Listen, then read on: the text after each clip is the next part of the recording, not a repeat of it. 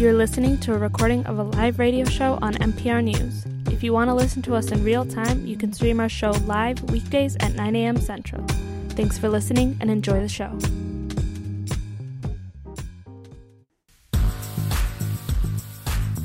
Good morning. I'm Kerri Miller. This is MPR News. This hour, we're at the intersection of climate change and religious conviction. As our Women of Faith series continues, if you've caught the series, you know that we're hearing from women who are addressing some of our most urgent philosophical and policy questions of the day through their faiths.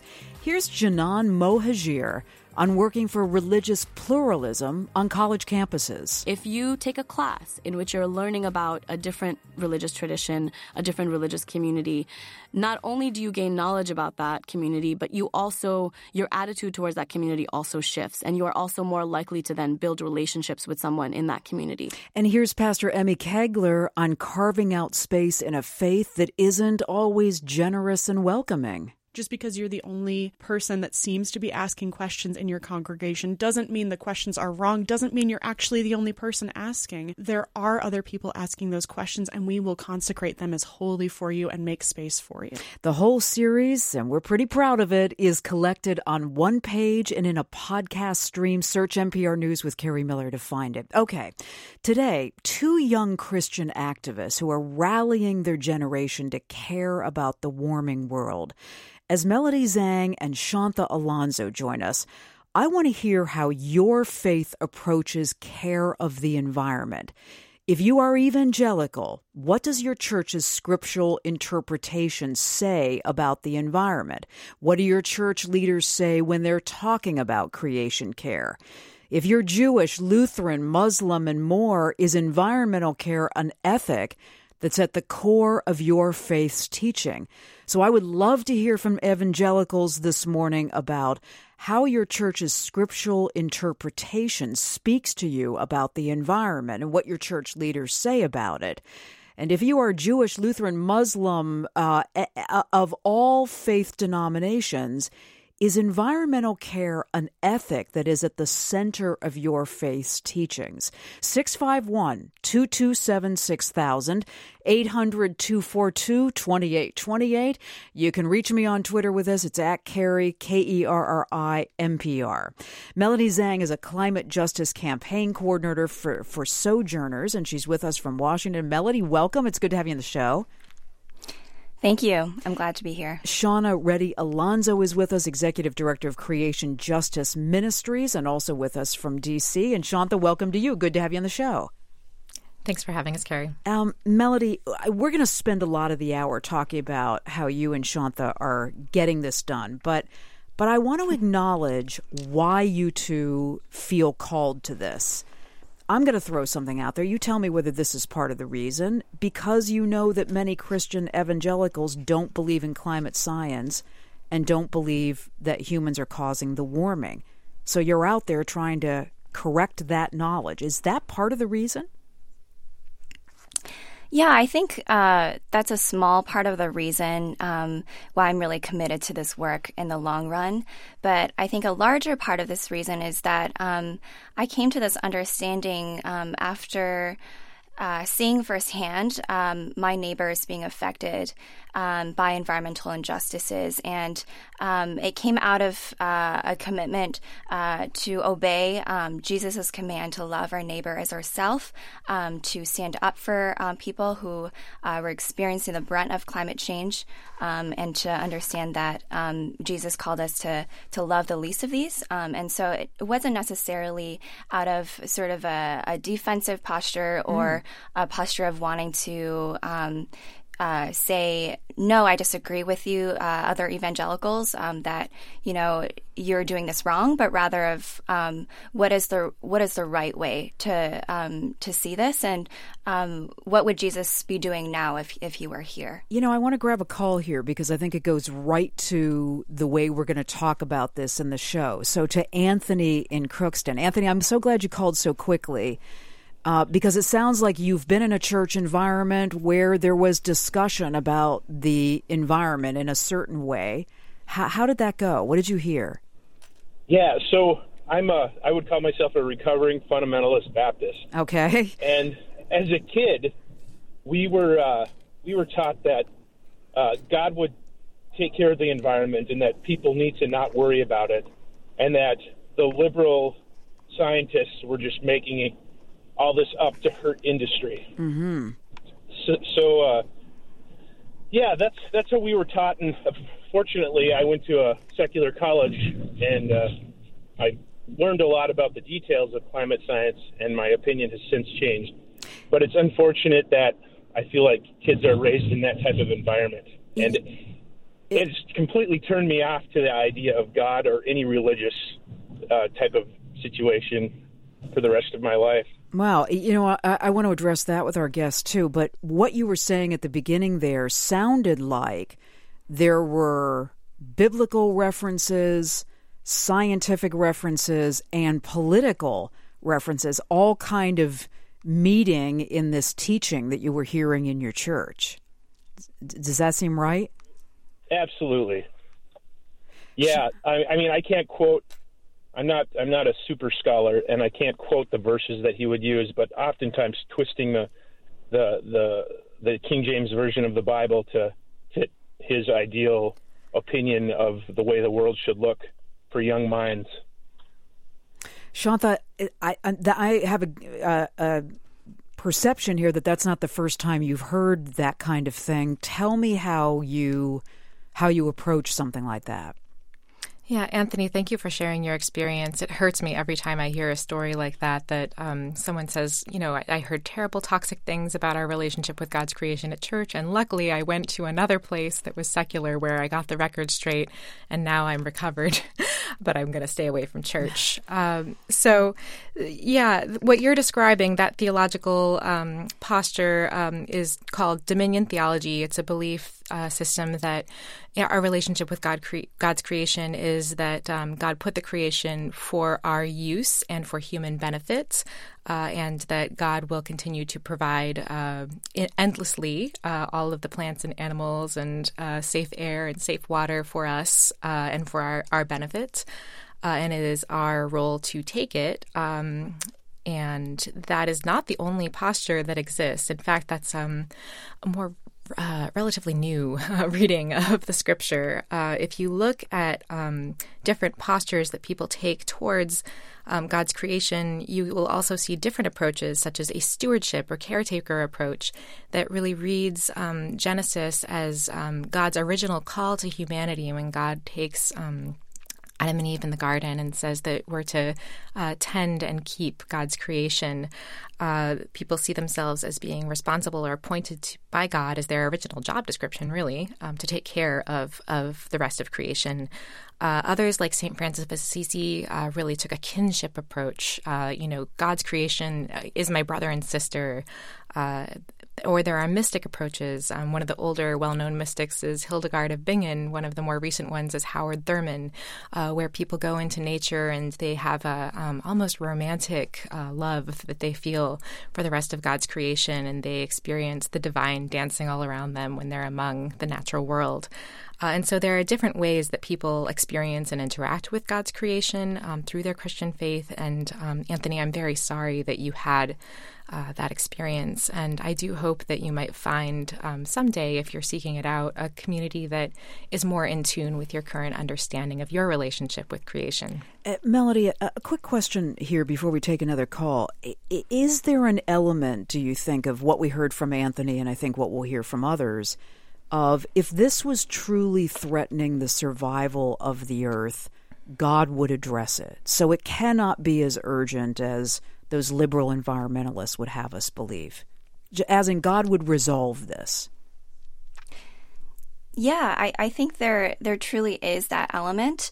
Um, and I have had conversations um, about this before, although I do think that it is a minority of uh, evangelicals and Christians in general who, who genuinely believe this as the reason why we should not care um, about creation. And it might be a very loud minority of people. Um, and I would want to just um, really repeat what Shantha had said about how there is a fundamental misunderstanding of this interpretation of, of Genesis, um, especially Genesis 2.15, where God has uh, really called Adam to, to care um, and to keep and to till and serve and protect um, our the earth, and um, it is really the, the first gift that He has given to us. And so I often like to return back to the original Hebrew um, and talk about uh, the word avad, which means to serve, and shamar, which means to protect. And these two words often um, appear in Scripture elsewhere, um, where God um, Himself is speaking uh, to serve and protect His own people. So it's it's used in reference to God Himself. Melody, did, I, I want to make sure I understood what you said at the beginning there. Uh, I think you said a it's a minority of evangelicals who believe if it was a problem, God would take care of it. Are you saying that in general about climate change overall, or just that that element of of it? I think um, I think in general, uh, with climate, I, I don't often encounter um, the fundamental reason of people not caring about creation as as because um, they believe that if the earth were truly going to be destroyed, God would intervene. Oh, um, okay. Mm-hmm. I mean, because we know, I, I, was I was looking at some statistics as we were coming into the conversation. I mean, Yale did the poll. I know you guys have seen this. Yale, forty four percent of evangelicals believe climate change is real. Pew Research has come out with, uh, uh you know, with polling about that when white evangelicals believe the warming is real, they're much less likely to believe that humans are causing it. You are both right. It's a diversity of views within this community, but it still seems like more than a majority doubting the science and then doubting that humans are influencing it. Uh, I, I just want to make sure you both concur on that or not. Shauna? Shantha? Sure. Uh, so there, it, you know, it really depends on how you talk about the issue, and if you ask questions um, to the um, the demographic that you're talking about in a different way, you will evoke a different kind of concern. Uh, but you have to root the concern in um, story and in what's happening right now. Um, if we talk about the um, more and more harsh disasters that we're seeing and the moral imperative to um, find relief for communities that are being disproportionately impacted by hurricanes and floods mm-hmm. and droughts and wildfires, uh, you will evoke compassion and you may even evoke um, an acknowledgement that these uh, phenomena are on the rise and that we need to do something about them. If you talk about air pollution and the need to have uh, moral compassion and concern about children's lungs and the fact that they're suffering from asthma and um, the fact that communities of color are disproportionately burdened with asthma, uh, you will evoke uh, some compassion uh, from that same demographic uh, because the words climate change have become so politicized. Mm. Yep. you know, they've become like toxic in certain communities. And that's unfortunate. That's actually um, something that Creation Justice Ministries is working really hard to um, unpack to help people understand that the climate has to do with all of us. Uh, but sometimes you have to talk about it in different ways that people can understand that aren't going to set them off because they heard something on the um, you know politically um, yeah that, motivated. It's a, it's a really good point. I, I agree that you don't trigger the automatic, and we're all we all experience this kind of that automatic resistance because your political view is not going to add up to the information that you're hearing.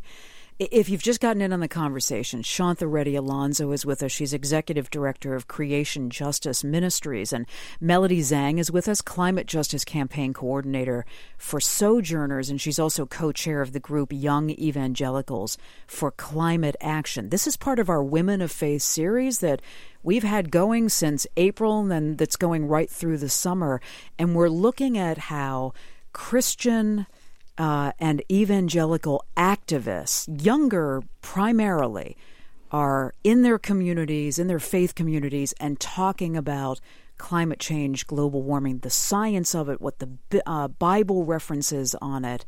And uh, there's been an interesting response that we'll talk about with Shantha and Melody from uh, evangelicals who are younger and uh, kind of a diversity of opinion that contrasts with what older evangelicals how they approach these issues, and a lot of that is because it's politicized. So, so I'm wondering this morning if you're listening in and you're evangelical, what your church's scriptural interpretation says about the environment and what your response is to that, and then I'd love to hear from people of all faiths about where environmental care fits into the ethic of your faith? Is it something that your church leader talks about? Is there something that you go right to a specific place in the Bible to to read about on this? 651 227 6000. Anywhere here in the upper Midwest, 800 242 2828, and on Twitter at Kerri MPR, where Ben tweets, I was raised Wisconsin Synod Lutheran, and the teaching of a skewed version of faith has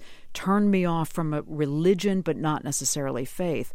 The more I've learned how religions have been weaponized, starting with the writings of the Bible, the stronger that becomes. To the phones to Rebecca in St. Paul. Hi, Rebecca. Good to have you on the show. Hi. Hi. Thank you for taking my call. What are you thinking about? Yeah, I uh, I'm a student at Luther Seminary in St. Paul, and just finished up or just finishing up a summer class on the Book of Job, ah. um, and wanted to bring that up as an uh, an alternate view of creation, where um, so in the Genesis stories the hu- humanity is sort of the, the crown of creation, right, where we get dominion um, or have c- care over the earth. But in the book of Job, then God has these beautiful speeches at the end where he's talking to Job and um, says, you know, where were you when the world was created? When I put the clouds in the sky? Do you know when mountain goats are born? And and what's beautiful about these long speeches by God is that humans aren't even mentioned in creation, mm. um, and the animals that that God talks about aren't domesticated; they're wild, and so it's this. It's it's a speech where God is sharing the beauty of the wildness and of creation, and so humanity is a part of this, um, and in relationship with it, but not not as the center of it, um, not as the crown. And so it, it's really a, I think a humbling uh, stance mm-hmm. to to remember that we are all a, a part of this creation, and yes, we are called to care for it because we have that ability. Um, but but to look at the, the world around us as as every living thing is part of God's creation, and so we're called to care for it. Well, I wish you well uh, with your studies at the at the seminary, and I'm really Thank glad you. you heard the show, Rebecca, because you you've gotten us to something that I wanted to talk about with with Shantha and Melody. Melody, uh, we know that you can come to a sacred text like the Bible with a lot of different interpretations, and church leaders uh, use that as an important tool for you know for gathering a faith community around them but I, I think as our tweeter also said they also use it to say uh, you know to put out misinformation as we're kind of talking about when it comes to an issue like climate change are you out there discussing the Bible specifically and verses from the Bible when you're talking about that, or have you kind of moved away from that and you're getting more into the science of this? Yeah, that, that's a really great question, Kerri. Um, absolutely. I am returning again and again to the text. Um, as uh, Rebecca had mentioned, I think uh, even in Job, it, it does say that, um, you know, ask the animals and they will teach me, teach you birds in the sky and they will tell you. And um, over and over again, we see in scripture that um, God has a deep and abiding love for all of creation. I think that, um, in terms of uh, what some evangelical churches may teach or emphasize, um, it, it is a matter of uh, priority and it's a matter of um, perhaps what uh, the agenda of, of, of a pastor or, or a leader has um, for that congregation. But if I believe that uh, if we do return to the text and, and are truly um, faithful to to reading Scripture in um, in new eyes, we can see that um, throughout all of Scripture, it's it's truly infused with God's love um, for creation and for humanity. And um, I also think of um, the verse that says that we are called to be co laborers um, with Jesus to uh, reconcile all of creation to himself. And that's why he died for us. And that's, it's not just because he died for um, people and only, you know, a one sided, sort of one dimensional um, aspect of, of the world, but he, he loved the world so much that he died for all yeah. of it. And so I truly think that it, it doesn't do us good to to run away from Scripture, but rather to to return to it and and really uh, critically look at it um, in new eyes. And if you look at the yeah, translation of "God so loved the world," it's it's the cosmos. Actually, it's much bigger than our um, mm-hmm. our earthly conception. You're saying the actual of, of translation. Yeah, yeah, yeah. yeah. Uh, I also wanted to add thank thank you so much, Rebecca, for calling in. Um, I I love Job, and I I love that. I bet I would love that class. Um, one awesome interpretation that I've heard of the Genesis narrative um, was from an Inupiat elder who really turned on its head this idea that humans were the grand finale or the crown of creation in mm. Genesis. This elder, um, you know, in, in many indigenous cultures, um, they really identify with the um, generational narratives of succession in the Bible. And um, the way he saw this was well, if we look at the story, you know, water is our elder, and the sky is our elder. And all of creation that came before us in this narrative, they are our elders. Mm. And we are responsible for listening to and caring for our elders as the youngest of creation. Which I thought, wow, what a totally different way of reading that text. You know, mm-hmm. take out the anthropocentric view that we're the we're the cream of the crop, we're the mm. we're the best part, we're the end that we were working towards. Um, it's actually the other way around. So it sounds like you both are are spending some time talking about biblical interpretation when you're organizing on this, and you're finding a way to talk about some parts of the text that would seem to be dismissive of the science. Shantha, you figured out a way to do that. Uh, I, I don't see a conflict. I mean, maybe okay. you could re- rephrase the question. Well, I, I guess I'm saying that when I mean Katharine Hayhoe, uh, who who is an academic who has dealt with this, goes into an evangelical herself, goes into communities, and when people say, "But this verse would seem to say," and now we're going to get into uh, the Earth's age, um, would seem to dispute the science that is fundamental to, you know, as a building block to global warming and she she understands the Bible so well and the science so well that she's able to say, if you look at this from this perspective, and I, I guess I'm just curious about whether it becomes a sure you could read it that way, but this but here's here's another way to read this that fits with the science. You, you can hear I'm kind of wrestling with what do you do with the fact that for many many years there are church leaders who have chosen to interpret certain verses in the Bible one way that would seem to be uh, unable to be reconciled with the science of climate change. Sure. So there are a lot of ways of interpreting the Bible, and um, I will give you um, I work with a lot of different um, theological understandings through Creation Justice Ministries. So our organization brings together Orthodox Christians, Baptists, mainline Protestants, peace churches, historically black churches. Uh, there are some people who um, in our in our community who read the Bible a little bit more literally. Mm-hmm. Um, there are others who read it more as um, a narrative of people who are wrestling with God um, in their time, uh, and um, how big picture capital T truths emerge from those narratives. Um, the you know those who take the scriptures more literally um, you know they they're open to the science um, but i would you know they're they're also reading um, the story that they've held sacred in, in the bible. And um, i i don't think that in terms of our current work uh, that is something that we get so hung up on.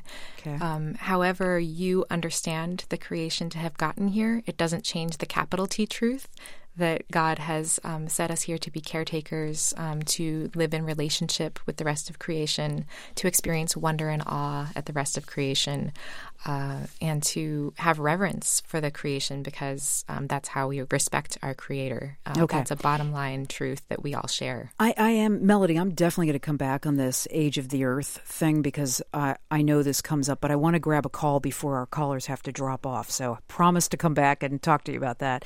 To Danielle in Ramsey. Hi, Danielle. Thanks so much for waiting. Hi, thanks for having me on. So, how do you come into this discussion? Sure. So, I'm an evangelical Christian. I grew up in church. Um, I always went to public school until I went to college. I went to a very small, very conservative Christian college in Indiana. Mm-hmm. And that was where I first learned about climate change. Oh. Um, I, in all of my science classes and several of my humanities classes, we were taught about climate change. We were taught about um, how to combat it from big steps as big as um, majoring in environmental sciences or small steps like using the stairs in the dorm rather than the elevator. Um, and there are a lot of Christian academics who who believe in the science of climate change while also believing in creationism, in the Bible fully, um, and and we are we're teaching our students, our children about climate change. Um, I have three young kids that we talk about the earth and we talk about how we are supposed to protect it.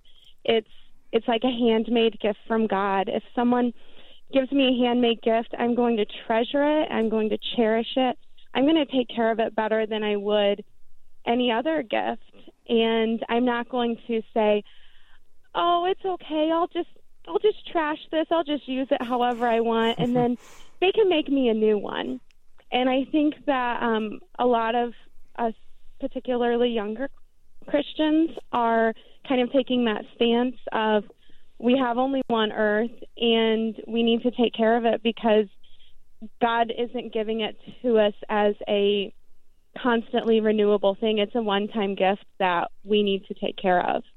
Danielle, really good to have your call. Um, uh, Melody, I want I want to ask you about uh, this age of the Earth issue and whether this is something that you encounter as you're talking about this. And and I mentioned Katharine Hayhoe. She's a scientist who does a lot of work with the evangelical community. She's been on the show.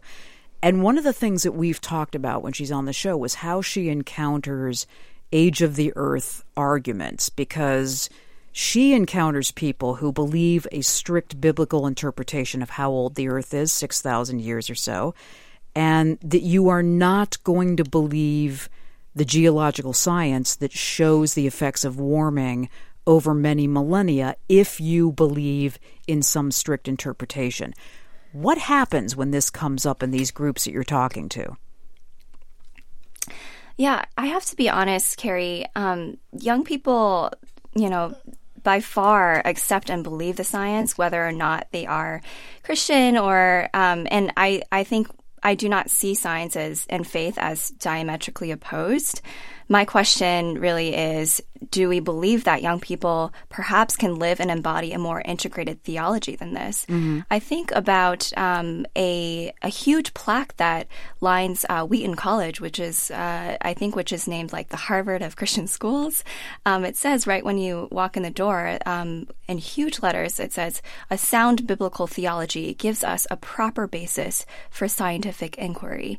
And so I simply have not had many conversations where you know young people in general uh, don't believe in the science of climate change and you know i, I as an, a young evangelical care very much about um, climate change and about um, yeah about the earth and its creatures and it really it really doesn't have to be sort of a, a, a dichotomy yeah, building on what Melody said, um, my high school's motto was Fide et Scientia. It was a Catholic school, faith and science. Uh-huh.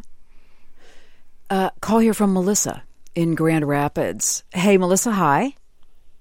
Hello. Hi. Good to have your call. What are you thinking about as you listen in here?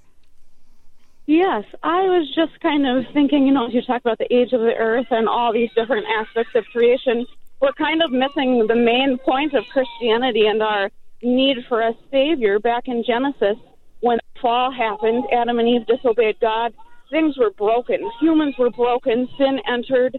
Things that are in this world are now broken. They aren't the way that they're supposed to be. Mm-hmm. Um, and so that's why we're looking for, you know, we look towards Jesus to redeem humanity. He died on the cross. He died to save this world. And I believe that ultimately Revelation teaches that all things will pass away. The earth will be destroyed. There's going to be a new earth because creation is groaning. Things aren't the way that they should be. Melissa, and ultimately, if I, if I might, Yeah. you, you, you kind of sound like you have your hands full there. Uh, I think we have the essence of what, what you're saying here, and I'm going to ask uh, Shantha to, to speak to that, if she would. Hey, thanks. It was good to hear the voice of your little one in the background. I have a six month old at home. Uh, the yeah, thank you for bringing up the brokenness of creation. And um, actually, I do um, engage in Bible study on that passage about the whole creation groaning. Um, it's a very poignant passage right now. Um, there are a lot of different Christian belief systems about what will happen to Earth uh, in the end days, and also a lot of belief systems about the nature of the end days and what they really mean for Christians. Uh, but again, as I go back to the capital T um, truth in, in our scriptures, and what really all Christians can believe is that when and however we meet our Maker, uh, we will have to answer for how we treated our neighbors and how we treated God's good creation, how we treated God's treasure that was, um, you know, shared with us to to take care of. Um, so, amidst the brokenness, you know, we're called to um, to be a light, to be a caretaker, to be healers, um, regardless of of how things will end. From uh, Twitter here, a listener, one key concept in Judaism is tikkun olam, care and repair of the world. All people are expected to care for and leave the world better than they found it. This applies to social issues and the environment. To Crail in Bemidji. Hi, good morning. Glad you waited. Good morning. Thanks for taking my talk, call, Kerri. Sure. What do you want to say? Oh, and just a real quick shout out to Shantha. It's nice to hear your voice and Creation Justice Ministry. Um, I'm a Lutheran pastor, and I've been involved in creation care ministry for uh, about 10 years. Mm-hmm. And, uh, you know, one of the comments that your, your um, um, guests were um, bringing up kind of brought to my mind this this idea of um, entering a toxic environment where creation care or climate change is not addressed, and how a lot of the work that um, that I've had to do, and that many um, in our faith traditions are are needing to do, is address this kind of theological pollution that uh, has crept in. Interesting Or has kind of been there. Um, and uh, there, I have seen uh, uh, quite a significant increase in concern for uh, creation and and um, and uh, one one comment that I wanted to leave before I get off is, you know, as Christians we do focus on on Jesus, you know, uh, the Christ as kind of that focal point uh, for understanding how we are then to engage the world, and uh, to know that in John three sixteen, when God so loved the world that He uh, gave His only Son, it really was to re-engage um, humanity with its fundamental vocation, which is care for the earth, and that um, serving and preserving um, the garden of God's delight, um, and kind of bringing that back to the center with Christ, um, really redeeming the whole creation, and that's that is what you get out of the book of Revelation then as well. Crail, I, uh, I, we do have a lot of people on the phone line. If, if you don't mind, I want to come back to the phrase you use, theological pollution.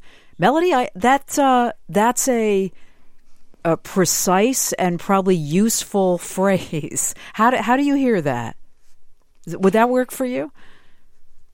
No, yeah, I, I think that's that's pretty accurate. I, I totally agree with him. I think especially with with the fact that we we have to bring it back to Jesus um, and thinking about what would Jesus be doing today. Um, you know, would would he be sitting around in the halls of power, sort of twiddling his his thumbs, uh, debating whether or not climate change is real or science? The science of it is real. I think I think no. I think he would be on the, the ground on the streets, standing in solidarity with the people who are already experiencing the the effects of um, the changing climate, and he would be listening and praying and healing and, and being with these people. So I think that's that's really accurate We really have to bring it back to Jesus and who he was and um, what he did for us. Linda uh, called from Milbank, South Dakota to say faith should be something where we're caring for each other. It shouldn't matter the cause of climate change, it affects people all over the planet. Shouldn't we be seeing this as a care for other issue? Shantha, that's a really good it's a good point because it takes us into the ethic that I think exists in all faiths with it, which is to care for the poor among us, the people who have less. Uh, that is something that every faith speaks to, and that's a good way, I would say, to enter. There are people who are being more affected by climate, by by a warming world, than others. I mean, we see refugees experiencing this in other parts of the world, and perhaps that's a good way to uh, to bring this conversation to people who might not necessarily be as receptive to the science. Is that something you yes. talk about? Yes, we talk about that all of the time. Uh, you know, the poorest half of the world population has caused 10% or less of the global emissions, and yet they are disproportionately bearing the burdens of hunger and thirst and displacement. And that is climate injustice. That is why we're calling for climate justice. Uh, actually, this Friday, the United Nations will be um, releasing a new report um, that shows an estimation that developing countries will bear 75% of the cost of the climate crisis. Wow. That is a huge mm. injustice. Uh, it's one of the reasons why Creation Justice Ministries um, works with many of our um, fellow religious organizations to ensure that the United States invests in climate finance programs such as the Green Climate Fund and the Global Environment Fund uh, to be sure that we have the global resources to adapt to and mitigate the devastation uh, from our our climate. Call here from Derek in Fargo, North Dakota. Hey, Derek. Hi. Hi. Thanks for having me on. Yeah, glad you waited. What what's yeah. uh, what's occurring to you in this discussion? Well, I'm also, well, I'm a Lutheran pastor, not currently serving in a congregation. I was a part of a conservative uh, Lutheran denomination for a number of years, and what I found in my work was just the the co- the coalescence of of theology uh, around climate change needing to line up with uh, other political um, conservative values around human sexuality, around abortion rights, about all these things, and, mm-hmm. and the way in which that uh, a strong evangelical fervor for the Word of God being the Bible interpreted rightly, aligning up with these political uh, ideals and political uh, values, um, particularly in the late 20th century. And my challenge was finding ways to help separate those and and encounter uh, a challenge in the midst of that. And I think we've moved away from a, a worship of Jesus as the Word of God, the Word incarnate uh, to man, and instead a worship of the Bible itself as the authoritative Word. And I think anything that's going to change around climate change, around age of the earth, around human sexuality, ethics, some of those things have to be a new I- interpretive lens by which we see uh, the person of Jesus, the, the Godhead at work in and through the world, caring for people and therefore caring for creation as probably a higher value and a higher ethic than just a dogmatic, the Bible says this, therefore we have to take it for exactly what it says, forgetting about all of the other interpretive oh. things and different languages and whatnot. So I think that's where the challenge lies is more in, in interpretation. That's my experience. Derek, that's so well said. I, I can tell you have experience giving sermons. that was really, really well articulated. And it raised a question that I wanted to ask Melody and Shantha about, which is, and maybe you don't encounter this, you guys, among among the evangelicals, you know, the millennials that you're talking with, but given the the political infusion, I guess, around climate change, which we've acknowledged, even the term, I wondered if, you know, if you if you get this slippery slope fear, which is if I start to believe what I think of as the liberal orthodoxy on climate change, it's only a matter of time before I'm believing everything that the Democrats say. And and you know, there is this perception, untrue, but there is this this perception that Republicans are the party of faith and Democrats are the party of secularism. You know, the numbers and the research does not support that, but that is like this overall conventional wisdom. So, Melody, what would you say?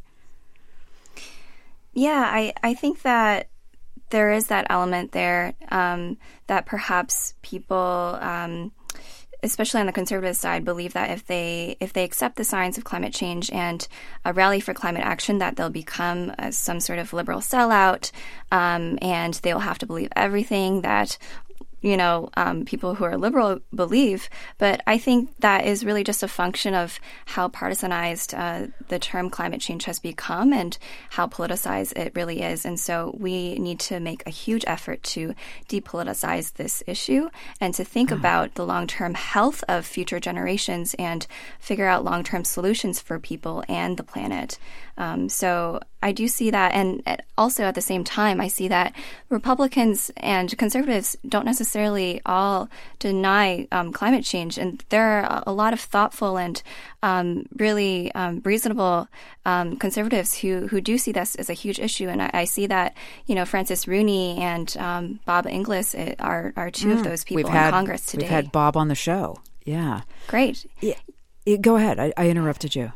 Yeah, and I I think that um, it might be sort of a um, not a, a narrow-minded uh, a thing to to see is uh, that you know all all people who care about um, climate change are are liberals and. Um, that is simply that something that we, we need to work on is to carve out um, a vast middle of, of people who uh, who realize that this is not uh, just a political issue. Yeah, let me grab a call here from Peter in Eden Prairie. Hi, Peter. Hi, how are you? Doing well. What, what did you want to add? It sounds like something piqued your interest that you heard earlier oh, yeah. in the show. Yeah. Yeah. So uh, I'm a youth pastor over in Eden Prairie, uh-huh. and uh, there was a caller earlier that said um, at, at, at Revelation, right, the end of days, God will destroy the world and He will make a new one.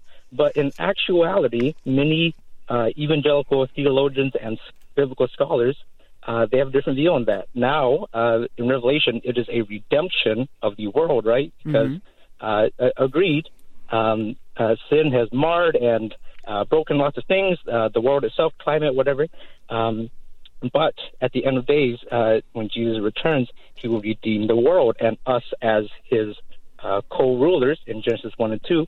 As co-rulers with him, we are agents of redemption as well. He's the primary agent, we're secondary agents, but we are agents with him in the redemption of the world. So that is so that calls us to our uh, stewardship of creation care. So, so Peter, I'm I'm interested in what uh, denomination that you said you're a pastor of a church. What's the denomination?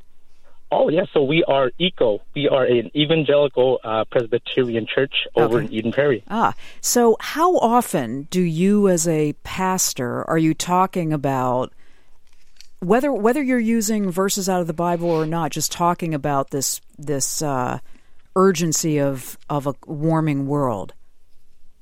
Right. So uh, I'm the youth pastor actually. So when I talk to oh, my youth, youth, about it, okay, yeah. So so when I talk to my youth about it, right, uh, my uh, students they're all young and. Uh, you know, climate change is very uh, right. uh, an important aspect for the younger generation, and so I uh, realized, oh, so this is something important to talk about, not just because uh, it's uh, uh, you know uh, something that they uh, are always talking about in their own circles, but it is a biblical mandate, as mm. we see in Genesis 1 and 2 and in Revelation. So not only is it important because it's important to them, but it's important because that's what Scripture teaches. Mm-hmm.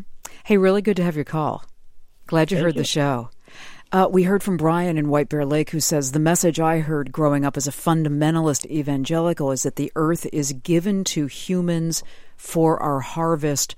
We can do with it what we want. Shantha, I wanted to, I often ask some of the women that have been on this series who else they're reading and who else kind of brings a, an enlightened perspective to them. And I'm interested in where you go for, I don't know, sustenance and, and you know, some kind of revelation and um, who's who's tackling this in a different way that's important to you.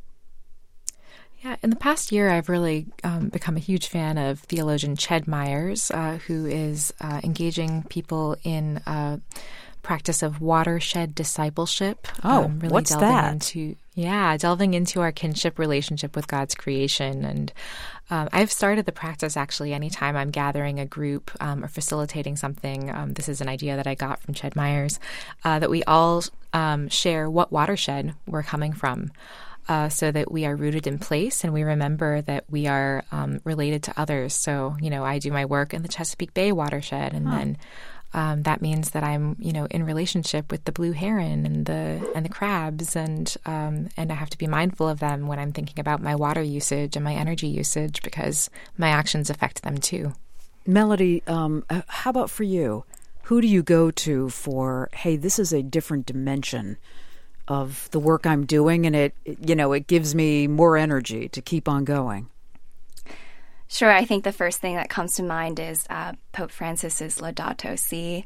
Um, you know, that came out uh, maybe two years ago on the, the care of our common home, and I think there was such a strong and um, transformative call for us to to come together and, and care for our, our common um, earth and really coming from a place of power and uh, such a strong message of care uh, really resonated with me. I also really love uh, Wendell Berry, who is a mm-hmm. Um, farmer and theologian and poet.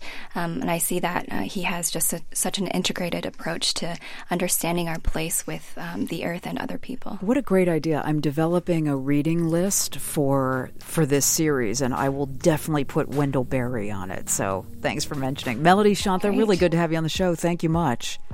Thanks for having Thank us. Thank you so much. And, and, by the way, I've heard from a lot of you uh, about our Pantsuit Politics show, which was our Women of Faith conversation last week, where faith meets political polarization.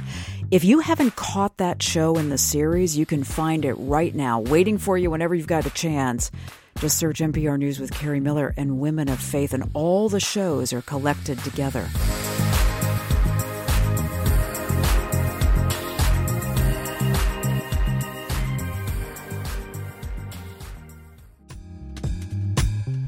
You just heard a recording of a live radio show on MPR News. To add your voice to discussion, you can call in at 800 242 2828 or tweet us at MPR. And if you miss us live, you'll find all our shows by subscribing to this podcast. You can send us your questions or comments by emailing talk at mpr.org.